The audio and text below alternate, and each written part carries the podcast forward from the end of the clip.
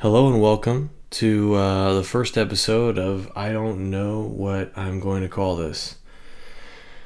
Anyways, this is going to be a podcast that is designed around the idea of building nuanced opinions on controversial issues. So let's talk about why it's going to be started and, and let's talk about the fact that it's our show. So, to begin, um, I've noticed a large trend of a lot of hyperbolic statements being spread around, a lot of misinformation, and it's not relegated necessarily to one particular side, right? We've got lies spread by people on the extreme right and the extreme left. It's become very difficult to sift through information and, and come to any sort of reasonable conclusion. A lot of emotion is being used in, in sort of determining the way forward and in sort of determining uh, opinions about this country and about the justice system and so on and so forth. So, we're going to cover a number of topics in our show, and I'll get to why it's our show in a moment. We're going to start today with what's really just a part one. I mean, there's so much to talk about. But we're going to do part one. This is going to be focused on police killings of unarmed citizens. So that's our focus tonight, and we're going to begin with a little brief history of policing in the United States. We're going to look at the statistics as they stand currently, and then we are going to break down some individual cases, and, and we're going to, you know, we're going to we're going to look at it from as analytical a point of view as we can. So let's talk about my biases and my experience uh, as it relates to politics. So I grew up in a small town called Bishop, California. You probably have only heard of it if you've driven the Mammoth to ski. So if you've done that, you might know where I'm from. My parents are very conservative, and I grew up. I didn't really think about politics, right? As many of us don't when we're younger. We just kind of do what our parents do. So I was pretty conservative. Uh, that started to change in high school quite a bit um, due to the influence of, of teachers and, and whatnot. And in college, I was also, you know, had moments where I, I felt pretty liberal. And, uh, and now I've kind of come back around. I lean right of center for sure. I wouldn't say that I'm extremely conservative, but that's my bias, right? And and and I'm and I'm I'm highly aware of it, and I really am pushing it to the side. And another and another issue that's hard for me is uh, my dad is a highway patrol officer, so there is bias in that direction as well, right? It's like it was the way I was was especially in high school or college is I defended police. That's how I thought. But police do some indefensible things, right? I mean, uh, so and I don't, I don't really got a problem about it with it. So, uh, and I think you'll find I'm going to present information very factually. I'm not, I'm not going to try to, to uh, say that that bad things aren't happening to black people at the hands of police. I mean, that's that'd be ridiculous, right? Is I think more modern conservatives are realizing is is this isn't just explained away by a few misleading statistics, um, right? Um, so that's my bias, but we are disrobing ourselves of our bias here. Remember on our show that is yet to be named, and uh, so let's try to let's try to kind of take off our our opinions and and uh, be comfortable in being uncomfortable when we when we look into this stuff. Let's leave our preconceived notions behind. Let's try to leave emotion behind and and let's try to find nuanced truth together because we have lost nuance. And it's a shame. So uh, let's begin. Let's begin with a brief history, right? Okay, so as people like to talk about, and, and it is largely true, in, in the South, the first instances of policing were slave patrols. And they would be charged with finding runaway slaves and bringing them back to the owners, you know. Um, in 1704, that was the first slave patrol that came to be. In the North, policing started really as sort of like a neighborhood watch system. So it was more by volunteers. Uh, they didn't even want to wear badges because they got bad reputations already, right? They were kind of cracking down on, on gambling and things like that.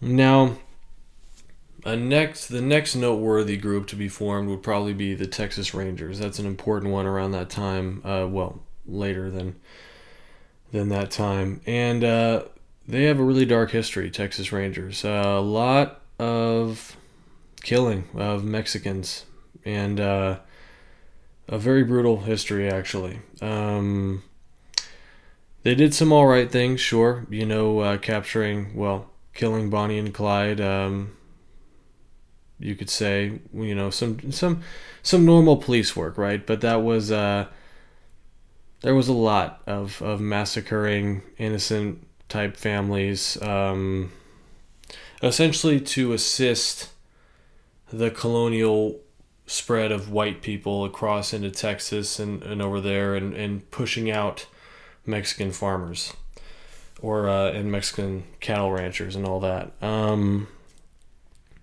so that was their that was a lot of the, what they did. Now, the first police department started in big cities, as one might expect, you know, Boston, New York, cities like that at the time. And they were actually very anti European um, at the time. That was, that was their concern, you know, in the North more often than not.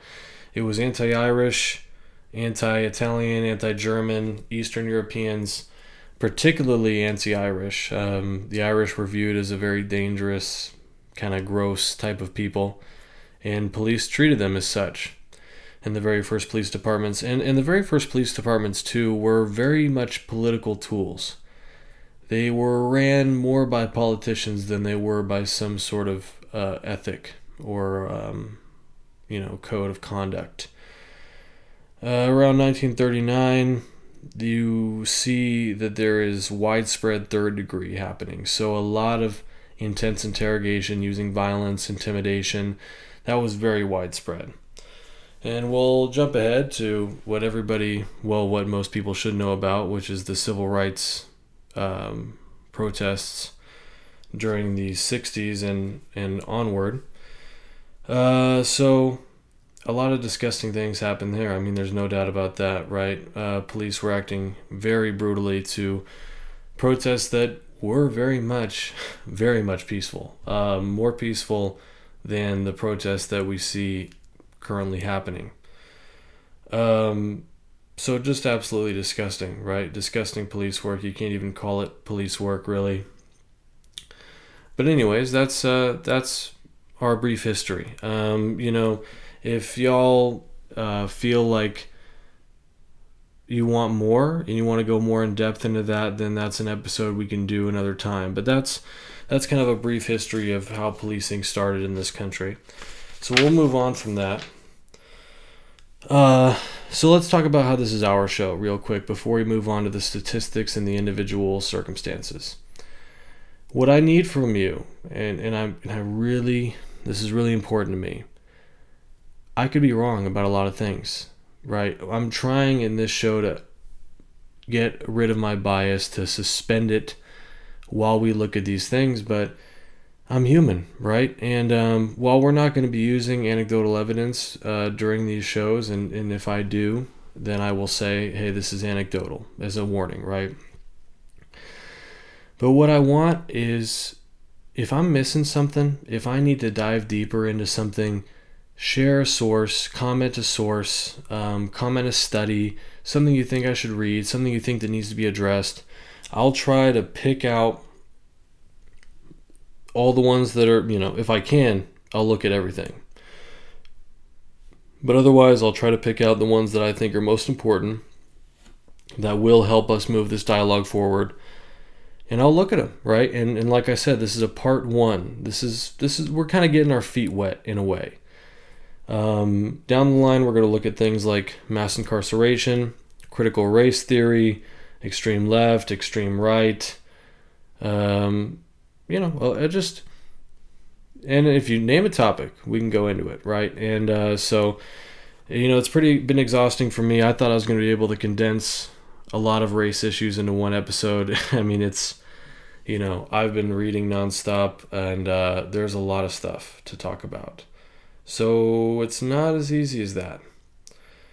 All right, so why don't we move into some quick stats? So in 2019, there were 14 unarmed black men killed. Oh, I'm sorry, unarmed black people killed. Um, and in 2019, there were 25 unarmed white people killed. Now, of course, people on the more extreme right, uh, the ones willing to unwilling to compromise, would say, "Oh my gosh, you know, more unarmed white people are killed than black people." I mean, but you can quickly look into the statistics further to dismantle the claim that that you know that that should be considered as part of the evidence, right? Because it's a much larger percentage of the black population than of the white population. Now, the trending in these numbers is good, as we'll see in 2020 so far. Uh, black unarmed deaths by the hands of the police, nine so far, which means we're looking at probably 10, 10 and a half. Uh, you know, if if you can kind of make it a, a fraction and do that sort of math, I you know I don't know how accurate that's going to be when you're talking about something like this but on pace for 10, 10 and a half. White people this year, 12 unarmed white people killed by police, and on pace for about 14 at the end of the year. So the numbers are going down, and I do, and I think we do need to credit, you know, these protests for a lot of that. The fact that the social trend is this way. Um, because police should be afraid to shoot anyone, right? I mean, that should be. Uh, that should be a last resort. And it's good, I believe, if police understand that there are going to be consequences down the line, you know, uh, with things like that. So, there are some potential issues, though, with, with what we deem unarmed. And we'll get into that a little bit later. I mean, everything is. I mean, everything's so nuanced, right? It's it's almost annoying to try to find information. I mean, and I'm going to present uh, in the description all the sources that I've used to to ascertain this these datas. I don't know if you can say it like that, but um, man, it's rough. So what I want to do is quickly let's jump to 2015 because the only study I could find that actually had definitive numbers on the amount of times different races were contacted by police was a study in, in 2015. So what I did, and, and thank you, math teachers of my past, um, is if we look at 2015, there were 38 unarmed black people killed. And again, we're going to go into what unarmed means and special circumstances. But if you take that as a percentage of the amount of interactions that black people had with police, which is was about 6,146,400 interactions that year total uh, for black people with police officers. So 38 unarmed dead out of those 6 million interactions means that in that year 0.000618% of black interaction with police officers resulted in an unarmed black person being killed. Now, that same year, less white people, less unarmed white people were killed, and, and I'm and I'm going I'm using these unarmed stats off of the Washington Post database, um, which they've kept since 2015. They've they've kept updated. Uh, it keeps track of all police deaths, you know, all uh, races, everything else. And uh, so 32 in 2015 for white people. Now that white people had 37,334,200 contacts with police in 2015. So 32 meant they did have a, I think, significant enough uh, better chance of surviving those interactions because what you find is that means that 0.0000 that's another zero 857% of um, contacts that white people had with police ended in, in a non-armed white person being killed by police Um, so you can see that the numbers indicate that black people are killed, more likely to be killed by police officers. Um, that could be changing. Uh, there are so many different voices out there, but we're going to say that that's what's going on right now. We're going to consider that a current, right? A current thing. Okay, so now that we've gone over the statistics and we've seen that the trend is going in a good direction, but we still do see that a larger percent of the black population is killed unarmed by police than of the white population.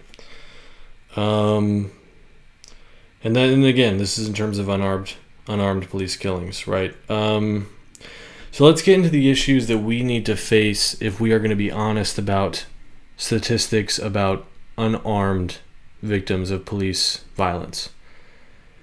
Now, the only issue that there really is with the Washington Post, um, with their data tracker, as far as I can see it, is unarmed deaths do include uh, instances such as with.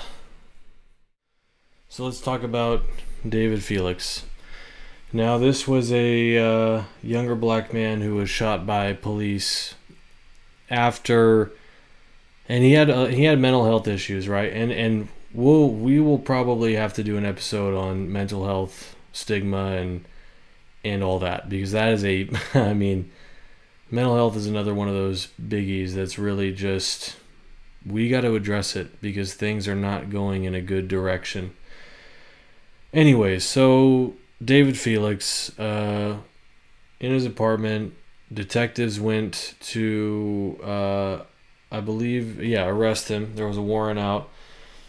During the ensuing issue, David Felix resisted arrest and grabbed one of the policemen's radio and proceeded to to beat uh, one of the police officers. He was shot after a pretty long scuffle. And again, look, I'm going to put all the reports in the description. So, you know, if, if you don't believe me, you know, you can check, you can read them yourself. Uh, I'm really not trying to be false here, right? Now, here's where the issue is that is listed as an unarmed black person being killed. An unarmed black person being killed obviously does not sound good. But it's hard because when you have a circumstance like this where the police officer was being beaten with a blunt object, uh, you know that that doesn't really fit into the same category as some of these cases we're going to look into the the the ones that have started this big movement. Um, right. So that's that's one of the ways in which these unarmed statistics in which these unarmed statistics can be skewed. Uh, another way is it includes deaths such as the death of an older black man during an altercation. I believe it was a gun by, and uh, he wasn't aimed at, but a misfire that was intended for somebody else struck this older black man, and he he passed away. Unfortunately, and that's among these statistics, right? That's in these in these numbers here. So and let me know if you want me to dive deeper into that. But that's that's all I'm going to say in terms of that is be careful because Washington Post their database it says unarmed but it's almost like do we need a different qualification for accidental, you know, when there was no intent to harm a person and a bullet misfired? Or you know is there even another category that we need to have for if a person is attacking a police officer and gets shot even though they are unarmed and meaning you know no no deadly weapon in hand um so i you know and i and look i don't know what the stats are on that. I don't know how many of these unarmed deaths each year are could be considered one of those. Well, you know, it was uh it was it was collateral damage, right? In in a in another instance of policing, or if it was that a police officer was being assaulted heavily. Um, I don't know how many how many that is of the amount of unarmed people killed. But it's worth taking note, you know, that when you see unarmed person killed by police, um, it's always good to look into it because these are details that do matter. Uh, you know, if a if a person grabs some object and is assaulting a police officer, and that's going on for a long time, uh, tasing doesn't work, perhaps and and that is the annoying thing about tasing too is it, it does it doesn't have that high of a success rate at actually stopping a person um, so that's what i'm going to say about those stats um, it's ridiculous to say more white people are killed by black people or sorry it's ridiculous to say more white people are killed by police each year and and say you know I did my work, right? There's there's no racism. There's no racism left in this country. Uh, that's ridiculous. That is what unfortunately some conservatives try to do, and they'll point to some studies that I haven't. I've looked into them, and, and they don't seem to be showing all the truth. Studies into oh well, uh, a you know a white person's more likely to be killed than a black person I haven't been able to corroborate that. I know there are some studies out there, unfortunately, and this is what's so sad too. Is studies can be can be very jerry rigged. Um, statistics can be misleading, right? A good example of one is there was a book a while back called The War on Cops by I think her name was Heather Mac Donald. And one of the statistics that is famous from that book is a statistic as a da, da, da, is a statistic that's technically true um, that police are eight and a half. Oh, police are a police officer is eight and a half times more likely to be killed by a black person than an unarmed black person is likely to be killed by the police. And uh, conservatives spread that one around like wildfire, uh, but it's misleading on its own because when you do the same numerical breakdown with white people, you find that uh, police officers are like 112 times more likely to be killed by a white person than an unarmed white person is likely to be killed by police. So statistics like that, uh, they can be damaging to the conversation we're trying to have, and that and that's and this goes back to nuance. You know, a lot of people on the left and the right, they spread one piece of information and then they're like, look at that. America is completely racist and disgusting and it needs to be burned down. Or they'll say, look at that. Liberals don't know what they're talking about. Clearly, this country is pretty much perfect. And look, those are I'm sorry if you hold one of those points of view, but those are kindergarten points of view. Those are you haven't tried. And and why should it be easy to have a viewpoint on these things? It shouldn't be easy, right? Nothing easy, generally speaking, is the good. So it's hard to have a nuanced point of view because it makes you challenge yourself. It makes you challenge your preconceived notions. It makes you drop your emotions and really try to analyze things for what they are. And um, so, enough of that, right? We're better than that. Us, you, me, our team on this show that I don't have a name for yet. We're better than that. So we're gonna we're, we're gonna say, look, and I'm a conservative, right? But those so those sorts of misleading statistics do not address the problem. Now, now that we've gone over a brief history of policing in the United States, very brief, and we've gone over the stats as they stand currently, now it's time to do the hardest part, which is going to be to dive into these individual cases. All right. And and here's what we're going to do too. It's something that is often never done when we're talking about these issues. I hear a lot of the idea that a police officer can kill a black person in cold blood and get away with it. And the implication being a white officer can kill a white person and everyone cares, and suddenly the officer is locked up. And what I'll show you tonight um, is that we might have a deeper issue here than racism. We may. And I'm going to present some things to you, and, and we're going to decide together, right? And as I said, send me sources, send me studies, send me articles. I will try to get to as many as I can, and we will do a part two. And look, maybe some of the things that I put forward here get debunked. I don't think so because I've been pretty dang careful. But there's always more information to be added if we're going to try to be nuanced. So, all right, let's dive into the individual cases. All right, so as you can see, I changed outfits. Uh, it's a different day. Um, turns out that when you're dealing with such sensitive material, you really can't just rush it. Anyways, so we've given a brief history of police officers. We've talked about the statistics as they are today. Um, so, now what I'd like to do is to break into individual cases, you know, uh, cases that a lot of people have heard about, and then some cases that most people have not heard about. So, why don't we do that? And uh, the question that I want people to keep in mind is when we're looking at the police when they've shot people and killed unarmed people,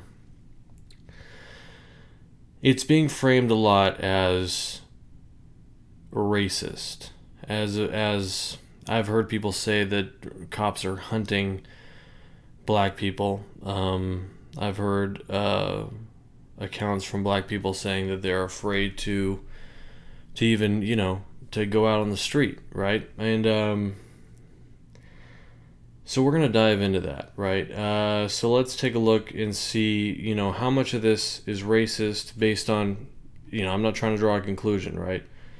I'm gonna present the things. How much of it is racist, and maybe how much of it do you think is what I think we can all agree on, which is that police do need more training. They need to be better equipped. And I think there's, a, and we'll go into some mental health cases as well, where you do see that, you know, maybe it would be a good idea to let mental health experts respond to, you know, some of these calls. All right, so let's just jump right into it. We'll start with Michael Brown. I'm sure everybody's heard the name before. Um, he he he his killing was what really ignited the hands up, don't shoot, um, that whole deal. Um, so let's look at it. Uh, so what happened was Michael Brown had just uh, robbed a, a, convenience store. Um, it's technically there's technically use of violent force involved. He shoved, uh, I think he shoved the shopkeeper out of the way. I'm not sure who he shoved. Anyways, so um, he was identified. Uh, police pulled up to the car that he and, and uh, his friend were in. So a little bit of a melee broke out. Michael Brown reached into the cop's car. Punches were thrown. Uh, the cop pulled his gun. Michael Brown reached for it. Anyways, Michael Brown gets shot um, and passes away. And uh, it started the whole hands up, don't shoot thing. The, the idea being that he had put his hands up. Um, in the end, uh, a few witnesses, ballistics, DNA evidence showed that that wasn't the case. And um, the officer was not charged by a grand jury. So, and, and I'll, let me describe what a grand jury is. So, a grand jury basically is a it's a larger set of people than your standard jury, and their job is to decide if someone's going to be um, charged with something, not convicted of something, but to even be indicted and then sent to a, a sort of trial, right? So the officer was not charged by a grand jury. Um, I'm not sure what they charged him for, right? But anyways, the point is, is witnesses, ballistics, DNA, his hands weren't up. So that's a little bit of a an issue there, right? It's it's uh it's troublesome. It's troublesome. Anyways, let's move on. John Crawford III, um, that Walmart shooting. I don't know if you've heard about it. So this one, this really sucks um, because he grabbed a BB gun in the sports section. Um, no orange tip or anything like that on, on this on this model. Was carrying it around the store, away from the sports section, kind of swinging it around. Somebody called the police, said there's somebody with a gun in Walmart, you know. And here's where it gets a little weird because um, I don't like I don't like what the cops did here, and I don't think anybody should appreciate what they did here. It seems like they decided to shoot pretty fast, right? Now, John Crawford was on the phone at the time with uh, the mother of his children, and so we're not really sure uh, what was said. Supposedly, the cops had said you know, drop the weapon, drop the weapon, um, and supposedly he didn't drop it, right? And then it's really hard to tell when you watch the footage at what point that John Crawford gets shot. Now, the the part that the points cop to is a part where John Crawford he turns towards the police officers, one hand on the phone, one hand on the BB gun, and the BB gun comes to about here, right? Um, kind of pointing horizontally, not fully up or anything like that. And that seems to be where he was first shot. So, look, I, I don't like it. I don't like it very much. Um, but, you know, similar case, the grand jury decided not to indict him on charges of murder, reckless homicide, or negligent homicide and I think those do carry a heavy burden of proof. So, as you'll, as we'll see, and, especially if we do a part two, what you charge a person with is so huge, because if you charge them with something like murder, you have to prove intent, all sorts of things. That really gets it hard to, to get somebody in trouble. All right, Eric Garner. Now this one, um, I hate this one because basically Eric Garner was supposedly selling cigarettes illegally, and cops approached him. He sort of uh, resisted arrest. Was kind of you know a cop was coming from the front, and he you know he was not wanting to be touched and and arrested. Um, and look, it's human. I get it, right? And here's where it's troublesome. One of the cops jumps on his back and puts him in an illegal chokehold. An illegal chokehold, right? He shouldn't have been using that hold. Um, he's brought down to the ground where he ends up that chokehold and and them being on him trigger an asthmatic attack that kills him. Um, the cop was too rough. I think he should have been. I think he should have been punished. Um, but my voice just cracked. That's that's perfect. That's good for this. uh, a grand jury once again decided to uh, to not indict him. Now that grand jury, uh, I do know the racial breakdown of it. It was about it was either nine or ten black people, thirteen or fourteen white people. So a pretty mixed bag there, but they decided that the cop was fine, I guess. And and here comes the big thing too is and I don't know. And if you want me again, if you want me to go more into this stuff, let me know more into the very specifics, the nitty gritty of all these cases. I, I read it all over all of it, but I, I can't remember everything. Um, but it does, you know, what were they trying to bring charges? What were the charges they were trying to put on him? That can have big sway in terms of, you know, if a grand jury is going to actually indict or not. Now, why don't we talk a bit about more of the recent ones. Um, so let's start with Breonna Taylor. a lot of myths going around with Breonna Taylor, uh, you know, namely that she was that she was in bed asleep when the shooting occurred. That was not the case. Uh, the myth was that they served a no-knock warrant, and uh, their warrant did give an option for a no-knock, but they, according to witnesses, it might have been one witness. Um, they knocked and apparently presented them, or you know, said who they were. Now, that's where it gets tricky, right? Because Breonna Taylor and her boyfriend are in the bedroom, which is down the hall. So they get out of bed, they come into the hallway together. Um, I believe the boyfriend said that he said, Who is it? And at that point, the cops were breaking the door down. They broke it down. Uh, the boyfriend fires a shot, hitting the leg of one of the officers, and they they open fire. The boyfriend ends up being okay, and Breonna Taylor ends up shot in the hallway dead. Now, people are, are very offended by the fact that a cop was charged with the reckless shooting, right? I believe he was shooting through the window. Um, uh, I'm not sure exactly what he was doing, um, but the issue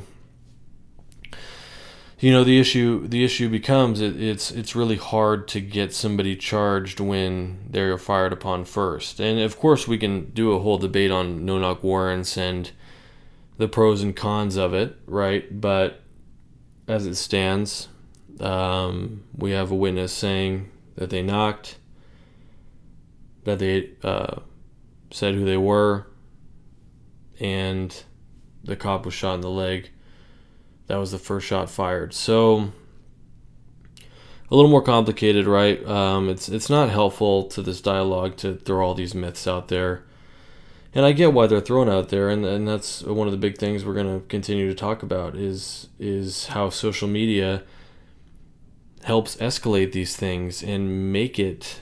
I don't know. It's it's almost like uh, people are trying to turn us all against each other right? Um, I think we can have an honest conversation about if this is racism, if this is wrong, without having to say things that aren't true, right? All right, let's go on to the next. All right, so of course, we have two more um, issues that went really into the mainstream, into, into the zeitgeist. So let's start with George Floyd. Um, I watched the full footage. It's rough to watch, uh, you know, and um, it's rough. You know, initially he was.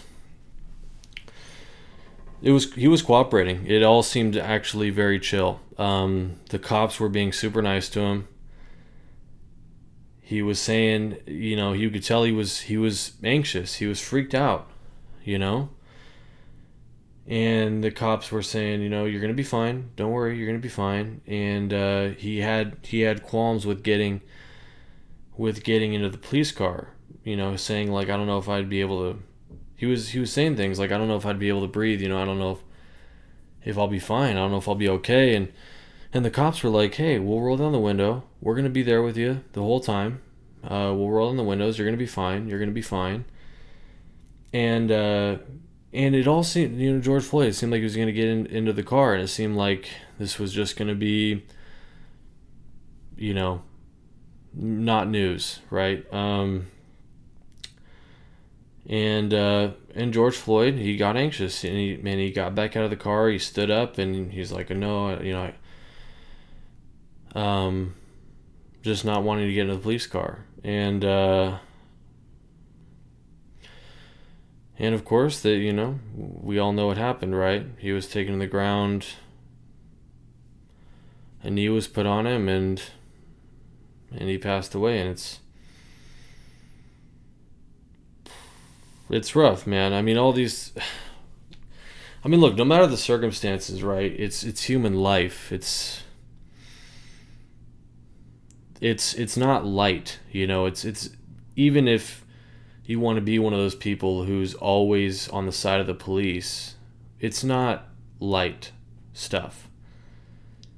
and I don't like the trivial way that that these these instances are talked about among you know and this is coming from as i said uh, i lean more conservative i don't like the way that conservatives generally talk about these issues i think it's almost too cut and dry for them i think the left you know i think they do the same thing uh, you know they they they jump to racism pretty quick with with most of these instances right but we're gonna let's keep going Okay, you know these we're still got a lot of cases to get through.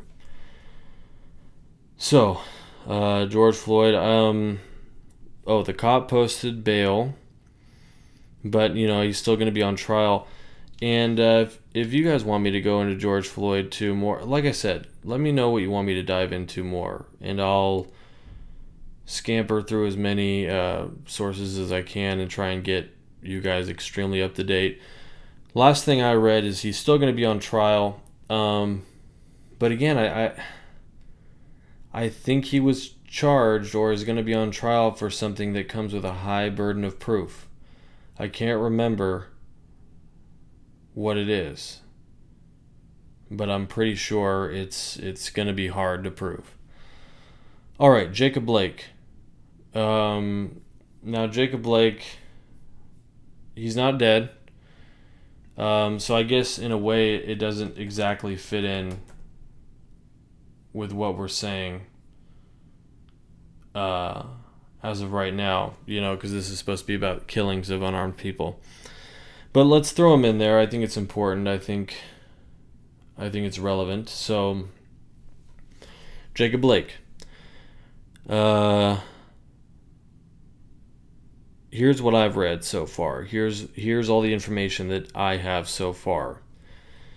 So, it appears that well, we know he had a criminal history, um,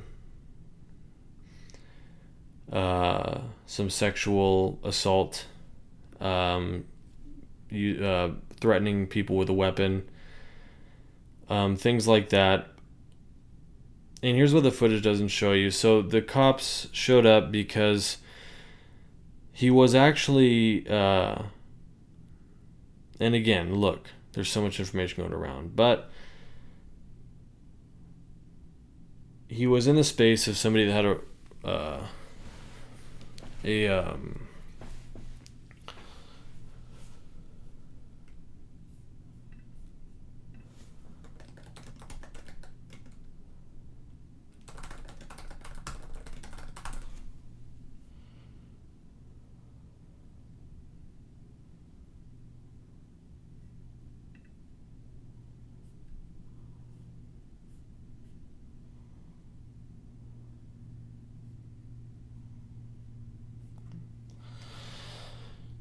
So he was at the home of the victim of the sexual assault allegations and charges, and he wasn't allowed to be there. That's why the police were called.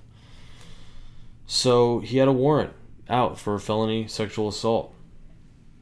Um, when you know, and, and then and that's what the cops know. So the cops, you have to understand this. The cops know when they're pulling up for a warrant, particularly, they know the history of the person because they've looked at it on their computers. So they know that he's pulled weapons out, sexual assault. He, they know that he's at the victim's home where he's not supposed to be. Now, what you don't see in the video is the fact that he was wrestled with, right? Cops tried to take him away, and he ended up wrestling with a cop. I believe he was tased, but I'm not sure about that. Don't quote me on the tasing part. But they fought, and then he walked around, went and reached into the car, and he was shot. Um, and I can understand, you know, people, especially I can understand how you know seven shots. It seems, it seems so excessive, and um, and it can be. Uh, the only caveat that I'd say to that is, and cops are aware of these types of cases, there are times when tasing, obviously, tasing doesn't work. A lot of the time, tasing doesn't seem to actually stop the person. So,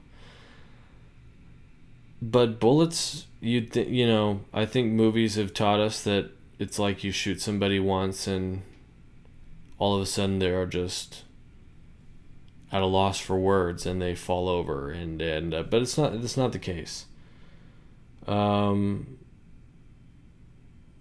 not to say seven shots is justified, right? Like you need that many, but I'm just saying it's not as simple as one shot and you see you just take a step back and see what's going on. So he reaches into the car, disobeying the orders of the police officers, and he gets shot. He's alive. He is paralyzed, but he is alive. So, you know, uh, that's kind of the full situation. I, I don't think people look into it enough, these things. And, and again, that's why we're doing this, because it seems to me that a lot of times people just read the headlines. They see what their friends are posting on Instagram.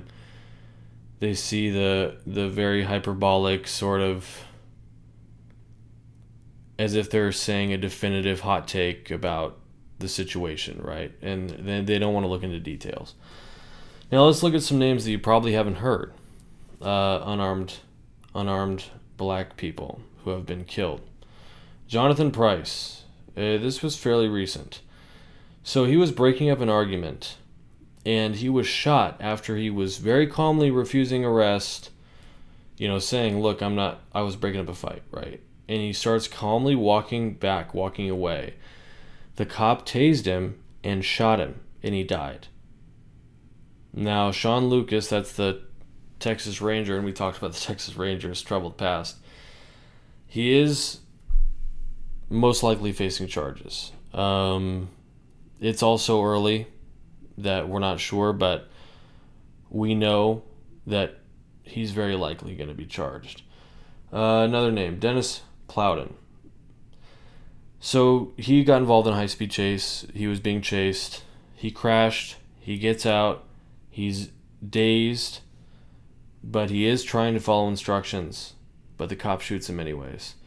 The cop got indicted by a grand jury for third degree murder and voluntary manslaughter. And, uh, you know, and, the, and there you go with the, you know, we don't see the cases where it seems like grand juries are getting it right. And of course it's it's rough because these legal processes take so long too, right? So a shooting happens on a certain day and it might not be you know, it can be months before you hear any major news on the legal front. But that's a recent case of a black person obviously being killed in the wrong. I mean, he gets out of the car, he's just dazed, trying to follow instructions, presents no immediate threat to the cop, and he gets shot. So, he will be indicted. He was indicted by a grand jury for third degree murder and voluntary manslaughter. All right, let's talk about Tamir Rice. This one is this one is particularly tragic because Tamir Rice was 12. Now, he was at the park with a replica 1911 Colt 1911 pistol, I believe. Basically a toy, right? But no orange cap, um, no orange tip. Um, witnesses say he was kind of tucking it in and out of his waistband, pointing at people uh, doing you know, and I get it. I mean, it's it's it's kid stuff in a way, right? Um, had he been doing finger guns like some of us did on the playground, I doubt this happens. So somebody calls in to the dispatcher says there is a guy here pointing a gun at people. Now the guy does say to the dispatcher, it might be a juvenile and it might not be a real gun. The dispatcher does not relay that to the police. The dispatcher just says reports of a guy with a gun pointing it at people at the park. So the cops pull up as they get out of the car. Tamir apparently reaches towards his waistband or he pulls up his shirt. No, I believe he pulls up his shirt, yes. Uh, and the cops shoot him twice. And um, well, You know, um, I don't believe the cops are facing an issue with that. The grand jury, I believe, decided not to indict him, the cops, the two of them. Uh, there is some sketchiness with the grand jury, though, like uh, a potential of some favoritism being played, sides not being represented as fairly as they should have been. But it's a tragedy, right? I mean, the dispatcher doesn't say, hey, it might be a kid. Hey, it might not be a real gun. Instead, all they hear is guy with gun pointing it at people in park and then that guy is approaching their police car pulling up his shirt right so you have that kind of quick movement and the point is is as we look through all these it's like it's important that i think we try to just this is going to piss some people off but let's not look at the race immediately right let's look at what happened now let's quickly jump into something else that's gonna that's gonna be interesting for us. All right, so quickly, um, I've changed outfits again. Now let's go quickly into the Trayvon Martin situation. It's something that I almost overlooked. Um, I've just so many names, and I'm trying to decide which ones. Uh, so let's go into Trayvon Martin, and then we'll go into some white unarmed people killed by police. I know I'm taking up a lot of your time, so I'll try to make this uh, quicker. Um, so Trayvon Martin, that became a huge issue. Uh, George Zimmerman being the one who killed him. So let's jump into that. Now, essentially, what happened was Trayvon Martin was walking around the neighborhood. Uh, it was raining. George Zimmerman uh, followed him slightly, and then a fight broke out. Um, supposedly, Trayvon Martin said, "What are you doing? You got a problem? Why are you following me?" it turned violent. Uh, Trayvon Martin ended up being killed. Um, it's here's where it gets rough. Uh, George Zimmerman did have lacerations on the back of his head. He had a bit of a broken nose, clear signs that he'd been a- attacked.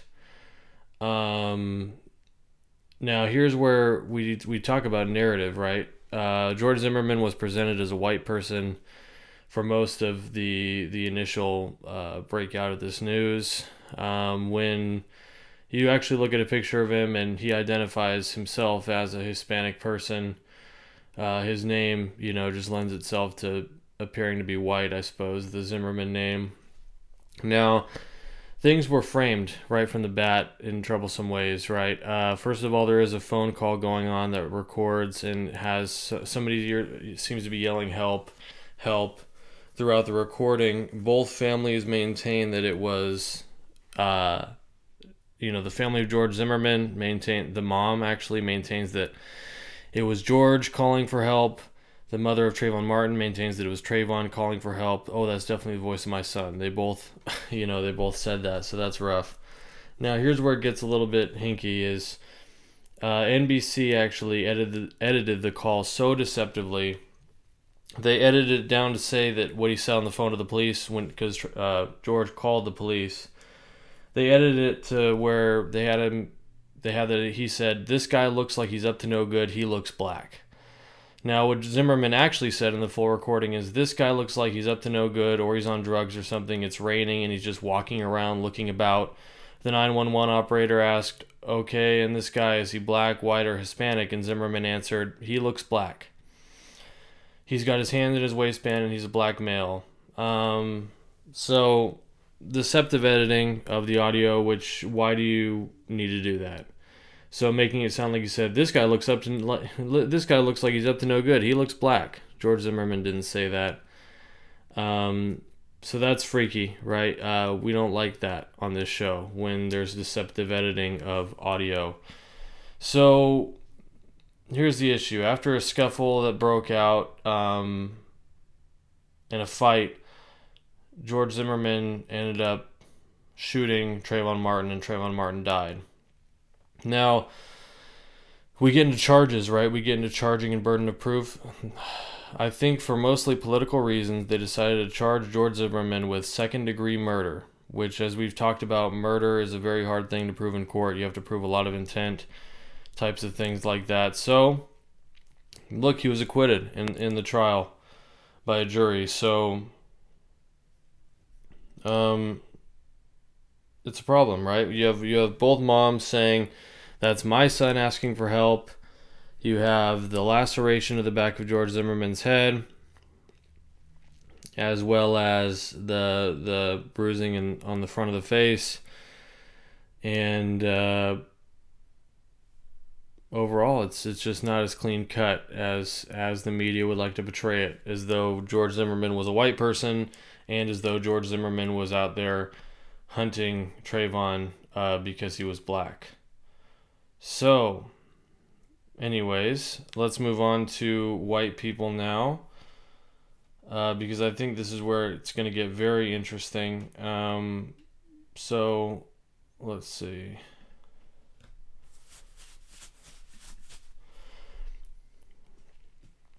So let's talk about this guy. Reminds me of Jacob Blake in a way. His name is Andrew Thomas. So he's a white guy. The cop involved is a white guy. Andrew Thomas got into a car wreck, was crawling out of the car, crawling out of a destroyed wreckage, and uh, the cop Patrick Feaster uh, just shot him. Shot him while he was crawling out of the wreck. He then proceeded not to tell anybody for 11 minutes. He just kind of dodged it, walked away, acted like it didn't happen. The EMT was the EMT was told by by Andrew, "I've been shot," and the EMT went, "No, no, no, you were just in a car crash." So he didn't tell anyone for 11 minutes. He gets 180 days in jail, which to me, uh, for something as clear cut as I mean, he's crawling out of a car and you walk up and you shoot him. I mean, that 180 days in jail, okay. You know, sure. Next one let's look at is Zachary Hammond. This is a 19 year old white kid who got shot during a drug sting. Now, he was with a girl, I believe they were dating. She was in the passenger, he was in the driver's seat. She was trying to set up a drug deal, accidentally sets up a drug deal with a state trooper. The state trooper pulls up behind them. Uh, the, the cop gets out. There's footage of this, and I'll, I'll post it on the in the description. I can't remember if he gets out with his gun drawn or not, but he approaches uh, Zachary, says, Get out of the car, get out of the car. Zachary starts kind of pulling slowly and turning, trying to basically leave, right? Trying to turn and drive away. He doesn't do it very fast. The cop claims, "Oh, I think he was going to run me over." Doesn't look like that in the footage. Cop shoots him point blank through the through the driver window and uh, kills him. And uh, so he was fired, but no charges were brought against him. It doesn't look like there's any clear danger to him. So you have you, you have a 19 year old white kid just shot uh, point blank um, for essentially just slowly turning and driving, right? Tony Timpa, this one uh, is complicated. It reminds me of George Floyd. So, Tony Timpa had schizophrenia, depression. He was off his meds. He called the police for help himself. The cops show up. They restrain him. I guess he was panicking. Uh, they restrain him. He keeps saying, "You're gonna kill me. You're gonna kill me. You're gonna kill me," and he keeps moving around and and um, resisting the the plea to calm down. Um, anyways, they zip tie his ankles, they handcuff his arms, and uh, an officer puts a knee on him. And after a time, he passes away. They were making fun, saying they were trying to wake him up. Oh, mom, five more minutes, but he wasn't waking up because he was dead. So the charges of deadly conduct were dismissed against those white officers for the killing of that white man. Darren Billy Wilson. This one is also complicated. This was another man with uh, mental handicaps. He was found in a wooded area by two police officers. The police said he had a big stick the size of roughly a bat that he was brandishing like a rifle or a weapon. They then said to show me your hands. Now, here's where that's complicated. This is anecdotal, but I asked a few police friends of mine, would you ever say show me your hands if you've already established that a person has a weapon in their possession? The answer is no. And that's what the actual legal team went into. I read some of the legal documents, and that's what's messed up about this because you wouldn't say show me your hands if you already have established in your own recollection that he was carrying some sort of weapon. So he's shot by these cops, shot and killed right there. No stick was ever found that matched the description. No stick was ever entered into evidence. And those cops got away with it. Daniel Shaver, he was in a hotel on the ground. Um, I think he was intoxicated. Uh, he might have been not moving in the exact ways the officer wanted him to, but he clearly wasn't a threat. He was on the ground, and the officer shot him and uh, got away with it. I bring these up to just point to the fact that we have a lot of narratives going around. Uh, the right tends to put forward the narrative that police officers do insurmountable amounts of good, and that most of these situations you can see how, you know, panicking and human nature can lead to these gruesome circumstances. And and you know sometimes the right will admit uh, when when a cop should be more punished. I mean, Eric Garner is a clear example where I've seen a lot of conservatives say that that was an illegal chokehold the cop used, and how the heck did he not get in trouble? So, and you have the left who are right now putting forward the idea that this is all police officers, the whole institution is just racist and systematically personally from cop to most cops or some, uh, depending on which person you're asking. And uh, I think these are narratives being put forward, and I think the reason why so many people have all these misconceptions about all these cases is because there's a lot of misinformation going around.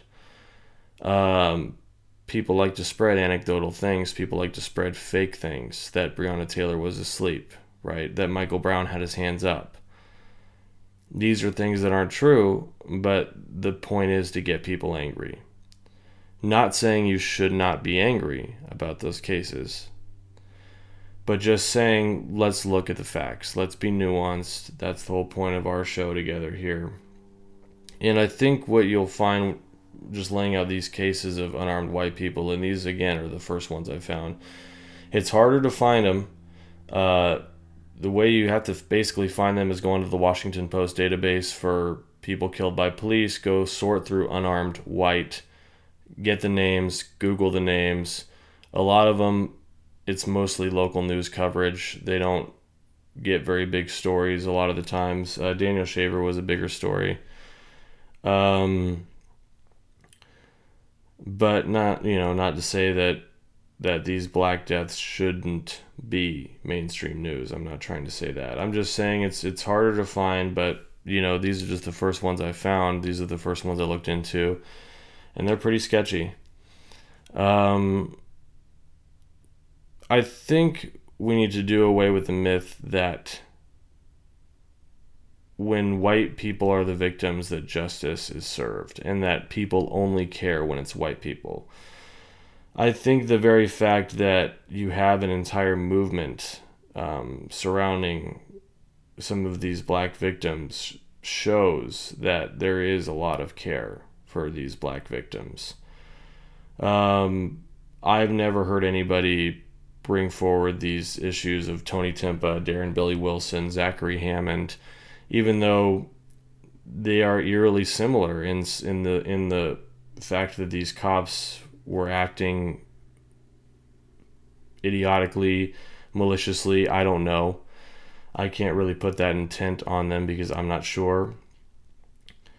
Um, but anyways, so you know, draw your own conclusions from this. Uh, I'm just trying to present some of these facts here. So we went through a brief history. We saw the stats. We've looked into individual cases of black victims and white victims at the hands of the police. And the conclusion that I'm kind of drawing for myself, and uh, again, this is part one. So these, the thoughts I'm having now are going to ebb and they're going to flow and they're probably going to change depending on the sources that, that you guys provide. And I'll, we'll do a part two.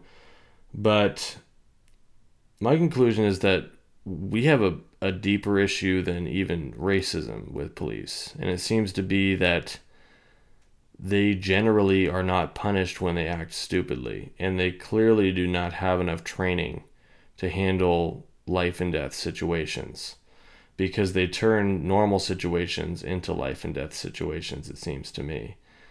Um, not all of them, of course.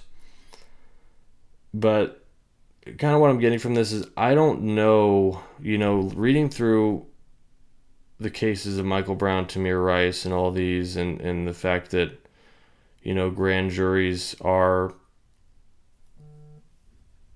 you know, they're dismissing a lot of these things. And I don't know that that's right or wrong. I mean, it's, it's, but it's the right of the grand jury to do so.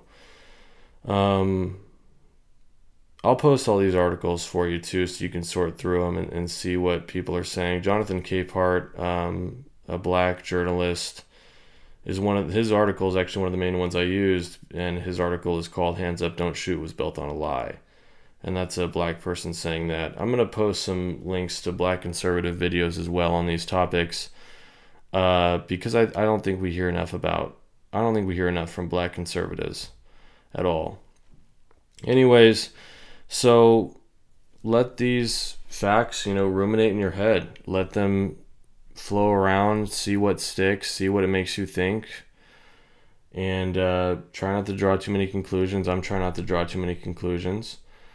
And we'll address it more in part two. The next video is most likely going to be about mass incarceration, and that'll be, again, essentially part one. Uh, because there are some big problems with mass incarceration that we're going to have to look into. Anyways, this has been the show that has no name. So, yes, this show that has no name, no catchphrase, no nothing. Maybe you guys can help me with that. Uh, but please keep questioning everything, keep questioning the narratives being put out, keep trying to search for the deeper facts, and decide if some of the viewpoints you hold are, are justified by evidence, right? Are cops a completely racist entity? Are cops without blame? You know, all these things need to be questioned. Uh, again, for my money, I think that a lot of training, a lot more training is needed. And mental health experts need to be brought into the fold to help with some of these circumstances. Uh, but so far, I'm not seeing a huge a huge glaring issue of racism, looking at these cases of white unarmed and black unarmed and seeing that justice doesn't seem to be done in either circumstance. Um, which is a shame.